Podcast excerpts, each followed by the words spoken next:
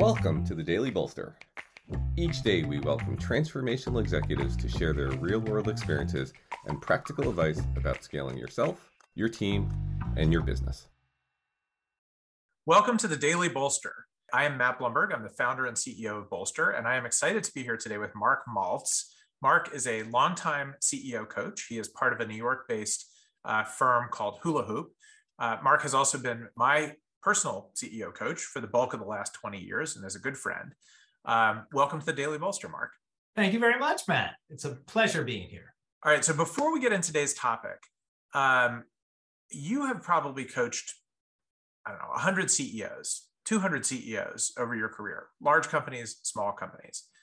Uh, talk for one second about kind of what got you here. How do you, how did you get to a place where you have this experience set and the points of view that you have around scaling? Sure. I mean, I think of three things that actually brought me to where I am today. The first is being very, very frustrated as a corporate executive and not finding anything going right. yep. I think the second is being introduced to the startup world in the late 90s by Fred Wilson. And I think the third is being asked on September 12th, 9 11, to come in and help Sandler O'Neill and partners, who is headquartered on the South Tower of the World Trade Center, the 104th floor, to come in and help them figure out what to do with their lives. And that led to a whole bunch of work in what we call organizational resilience and really defined who I am today. So let's start with that. Um, and, and let's talk about um, the leadership traits you've seen, or maybe just the top one um, that help a CEO drive organizational resiliency? And then does that trait also help drive scale? And then we can come back to the topic of scaling. Yeah, I mean, what we discovered about Sandler and in all the, I think, close to thousands of companies we've worked with ever since, is that the number one thing that leads to resiliency is having a very strong sense of purpose. And by purpose, I don't just mean mission, which is how we usually think about it. I also think about moral purpose, that there is a moral underpinning to what you're doing. So that's uh, really interesting when you think about, start to think about companies that are doing that well and companies that are doing that poorly. Um, so let's start with companies that are doing it well. Um, what's a great example in your mind of a company that has great purpose and moral purpose and uses that effectively um, in driving their organization forward? Yeah, I think there, believe it or not, there, there are many. I mean, you can begin with people like Salesforce, um, even Microsoft and Google. You know, these companies, although Google sort of sits in that weird space.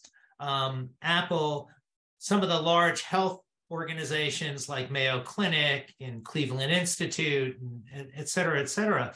But what you find distinct about all of those companies is that if they're in the business of making money, they're also supporting large foundations, enormous giving, I mean, they really do well by including employees in all of their hmm. public ways of giving back. So, yeah, I mean, something like Cleveland Clinic or Mayo Clinic, you can see there's sort of an inherent good in their business. But, but double click for a second on something like Salesforce.com or Microsoft. Um, you know, more corporate, not really a social mission is it it's literally that they are giving money away and including employees in the purpose of that or is there something they're weaving into kind of the fabric of their business around purpose? Well i think you know i'll go to the example that's existed for a long time um, and i'm not going to use salesforce or microsoft i'll use goldman sachs right? Goldman sachs has had a foundation dedicated to children since before they went public since they were a private partnership. And they include employees in that, but they've also given so much back to the general community and to children in general. And they have dr- driven everything from lobby efforts in support of legislation all the way through to just charitable giving.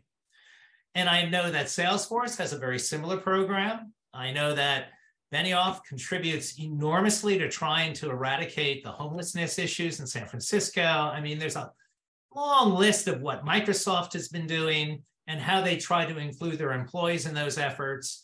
I have a, a, a very dear friend who is part of the Microsoft uh, Accenture. Actually, he runs the Microsoft Accenture partnership, but he is also the president of the internal LGBTQ um, program at Microsoft. And he gets enormous support for the thousands of employees who are a part of that. So let's flip to the other side now. Let's talk about companies that, that are failing and potentially the reason they're they're failing or or flailing, let's say, um, has to do with purpose or lack of purpose. So Twitter is getting a lot of headlines at the moment, obviously. Perfect example. What's your diagnosis of what's going on there? Oh, look, there it, it's endless and it's been you know torn apart in the in the press endlessly. But I think it's been very clear from the beginning that Elon Musk, who is um, admittedly of a certain psychological diagnosis, um, doesn't care. He does not have that kind of moral purpose in him, right? He is, I don't know whether he's devoid of that or not, but I know from uh, from what I've read that he doesn't try to promote that. He finds it extraneous. He finds it something that I'm not going to actually I'm going to cut out. He eliminated the public you know, committee that was overseeing how Twitter is used in the world. I mean, it's just not part of his framework at all. And now we see the chaos that gets derived from it. Um, and now, not that I only want to talk about social media, but let's move to Facebook for a second. Um, maybe as our last last question here, Facebook Meta. Um, you know, there certainly was. It felt like the beginning of the company there was purpose around connectivity.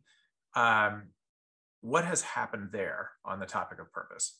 Well, the person heading it up has decided they he wants to go in a very different direction, and he has made it very publicly clear that he is the primary owner and he doesn't really care about giving back to the shareholder. That he believes that he's doing right for the shareholder, and he doesn't need to listen to them. So he has changed the course. Now, only history will tell us if it, you know, turns out correct or not. Marc, one piece of advice for CEOs as they think about how to put purpose into their leadership style? Um, I think working on your empathy and really understanding what is behind emotional intelligence. So, really sort of developing your EQ, because unless you really care about what's happening to your stakeholders, your employees, your customers, your suppliers, unless you really care and think about and put yourself into those people's shoes and have some empathy, I don't think you can ever get to purpose. That is a great line to leave us with. Marc, thank you for joining us on the Daily Bolster. Thank you, Matt. It's been a pleasure.